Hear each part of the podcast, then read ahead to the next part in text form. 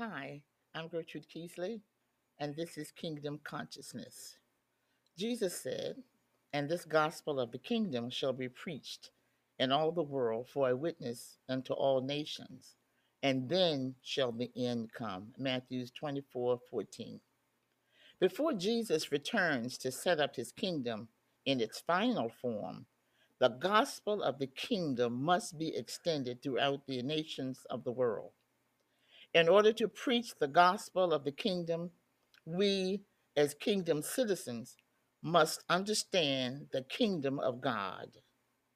Before we can become custodian to the keys of the kingdom, we must first experience kingdom living.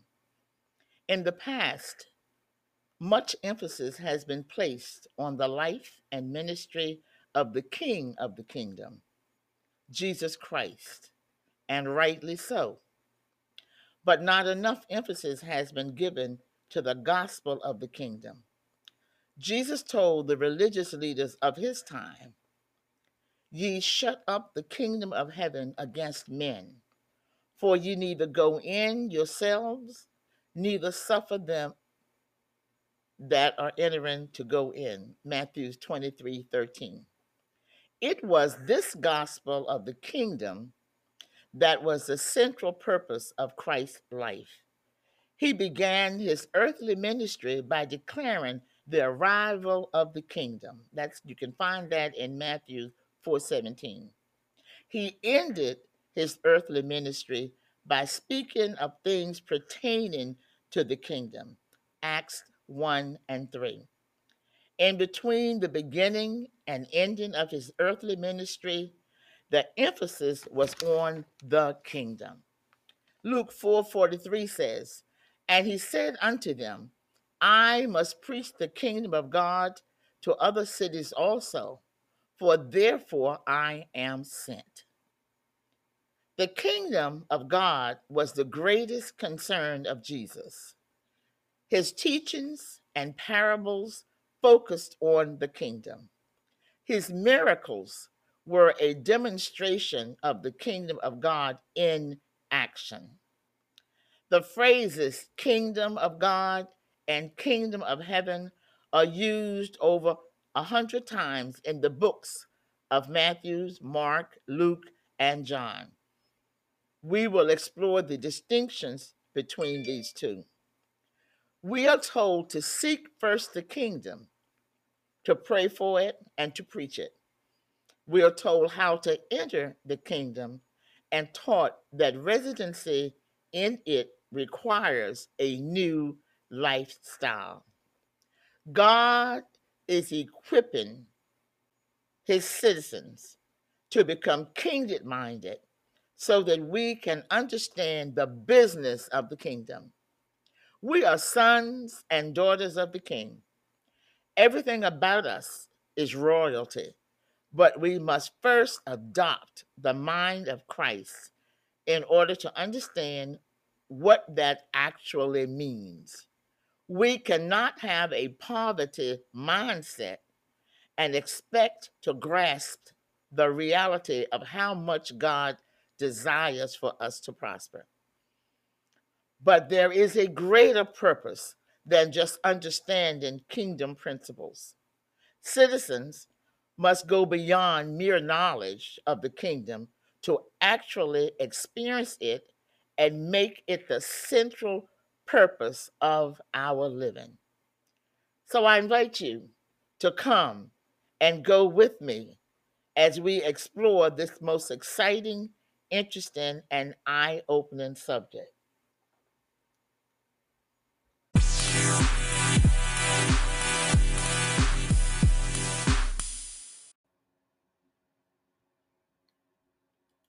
Hi, this is Gertrude Keesley talking about being alert. We've been talking about that for a while now because the Bible teaches us that we are to be alert, watching for the return of Jesus.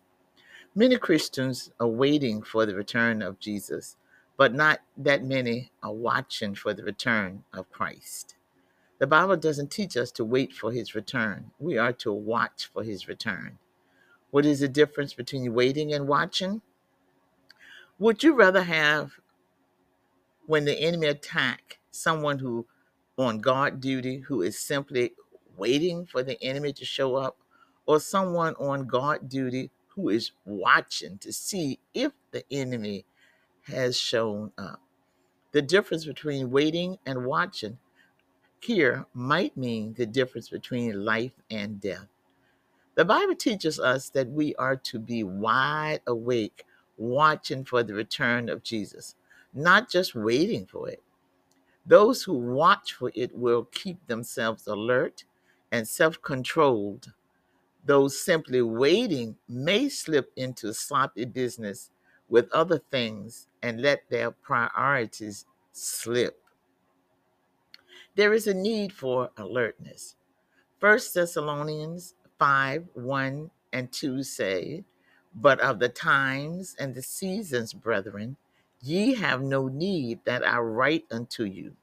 For yourselves know perfectly that the day of the Lord so cometh as a thief in the night. Why do we need to have a watchful attitude? The momentum of fallen man will be toward getting worse and worse.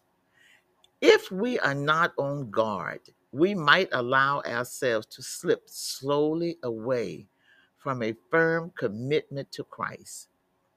Paul's point in saying that Jesus will come like a thief in the night is simply to emphasize how those outside of Christ will be caught off guard.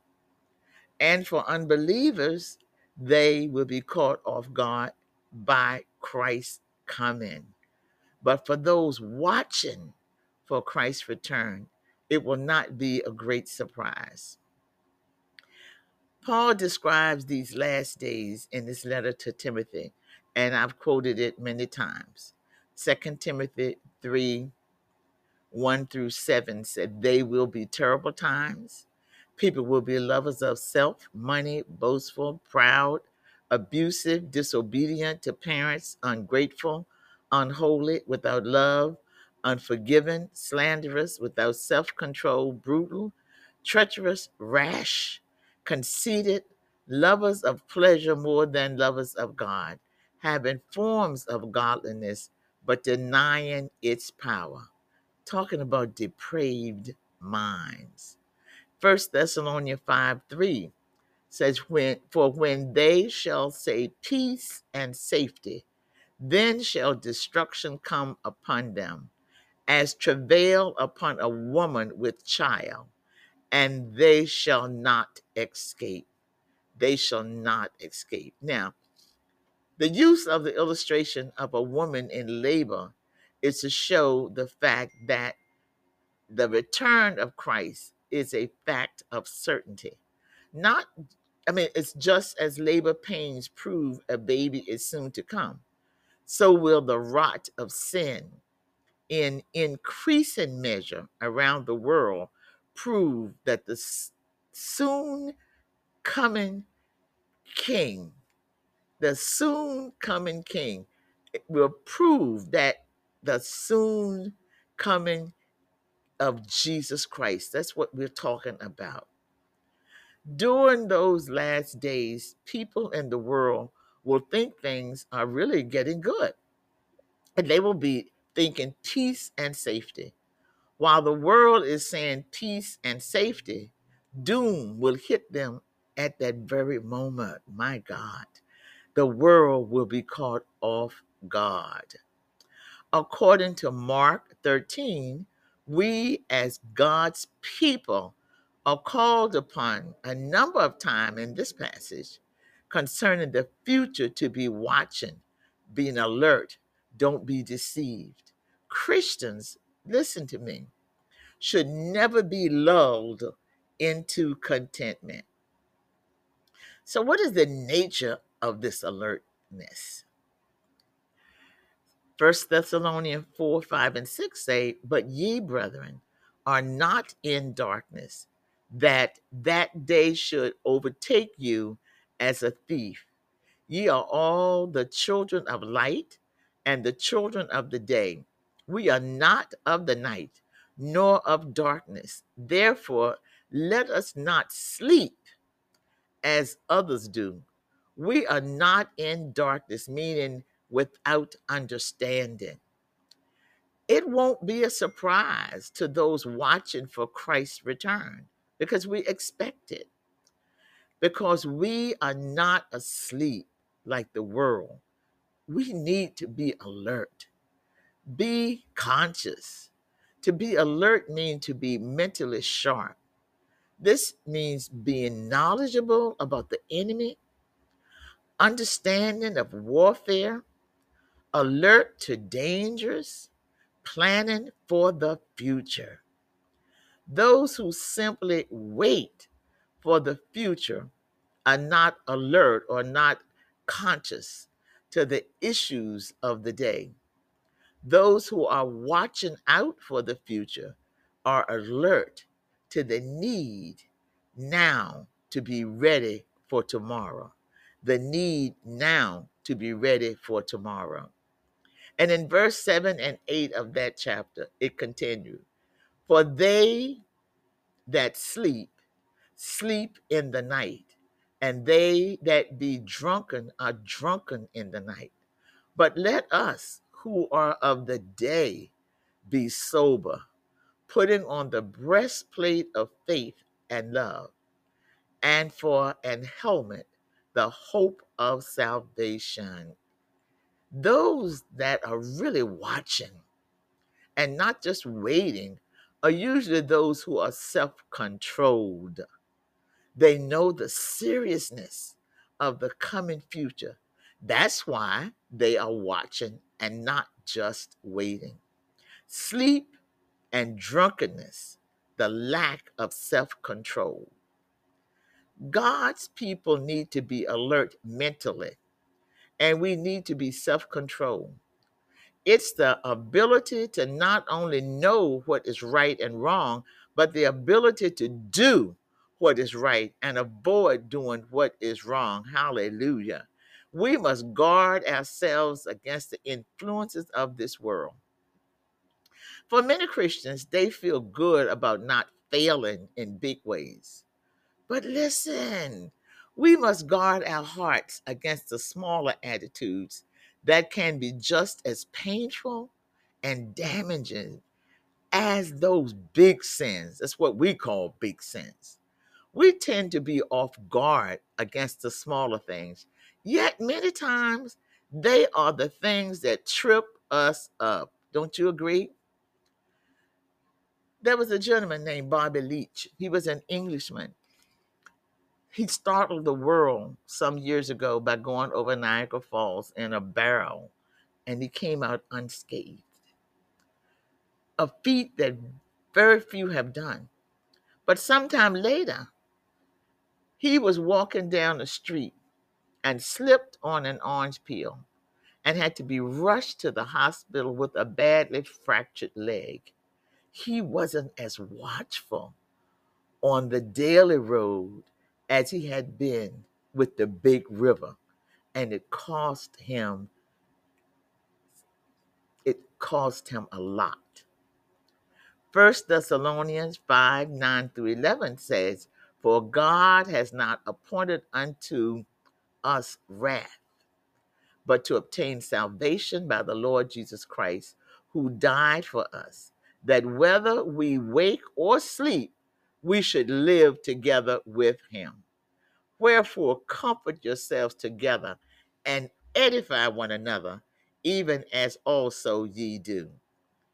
Why say alert and self control? Because we have not been appointed for wrath. 5 9a said, We are not children of the dark, but of light. God has prepared something better for us than what we have now. Amen. Amen. Why do guards stay alert on duty?